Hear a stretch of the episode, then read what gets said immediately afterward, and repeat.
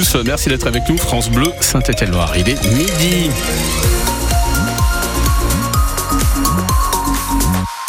Midi, c'est l'heure du journal présenté par Anaïs Martin-Covie. Anaïs, on jette un petit coup d'œil sur la circulation avec un bouchon actuellement sur le cours Foriel et puis dans le ciel, c'est pas folichon du tout avec en plus de la fraîcheur et même un petit peu de vent.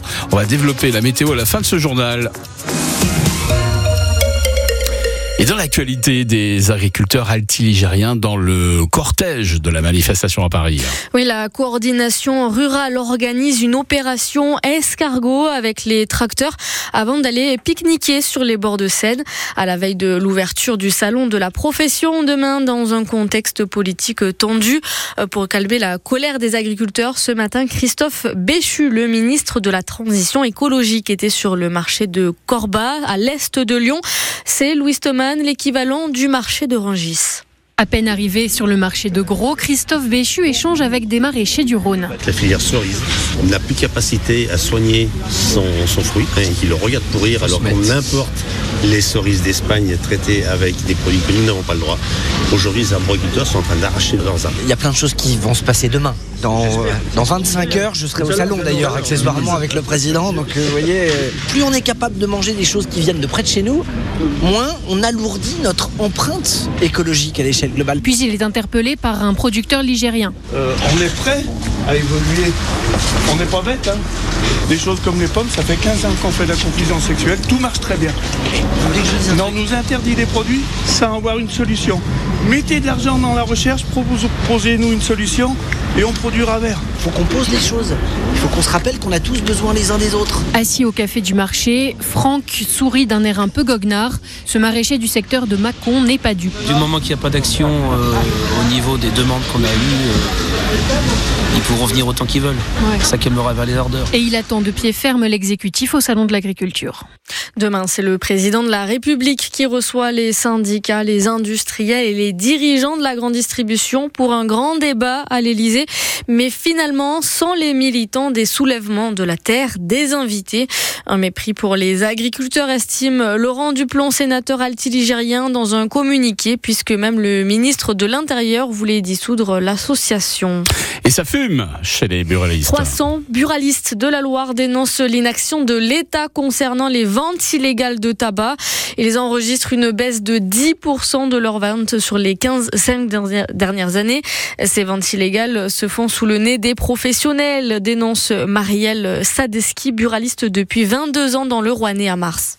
Mais nous, dans les petits villages, pas plus tard dimanche, j'ai un client qui me rentre et puis qui me dit « Regarde le monsieur ce qu'il est en train de faire ». Alors je regarde ma caméra.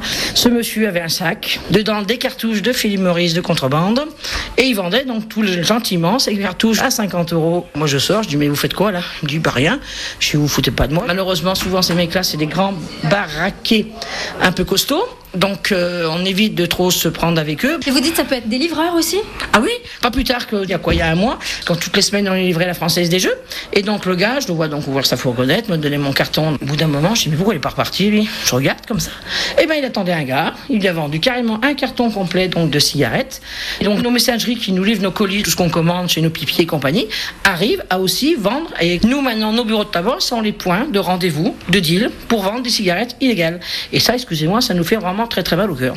Et pour compenser le manque à gagner, les buralistes réclament aussi une revalorisation de leur commission. Deux voitures se sont percutées hier après-midi à Saint-Hilaire-Cusson, la Valmite, dans le Forêt. Deux conducteurs ont dû être désincarcérés. Une femme de 77 ans est héliportée à l'hôpital Nord de Saint-Étienne. L'autre conducteur, un homme de 33 ans, a lui été transporté à l'hôpital de Firminy.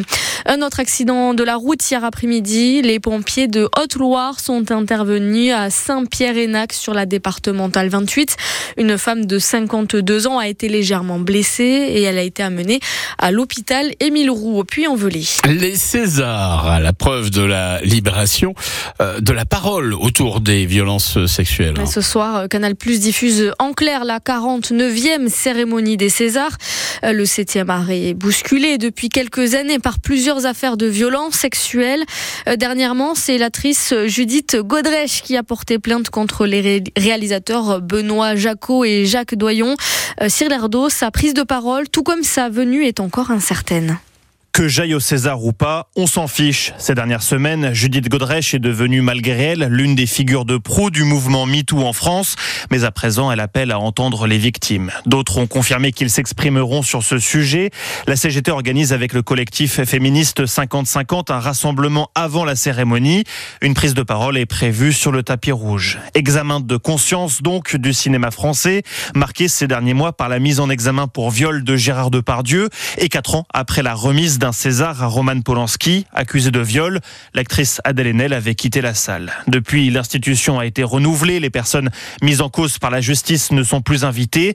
Et ce soir, un César d'honneur doit être décerné à Agnès Jaoui, qui a raconté avoir été victime de violences sexuelles durant son enfance. La cérémonie démarre à 20h45 ce soir. Elle est présidée par Valérie Lemercier.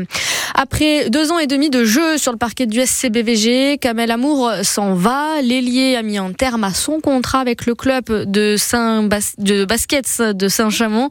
Il est désormais libre de s'engager avec le club de son choix.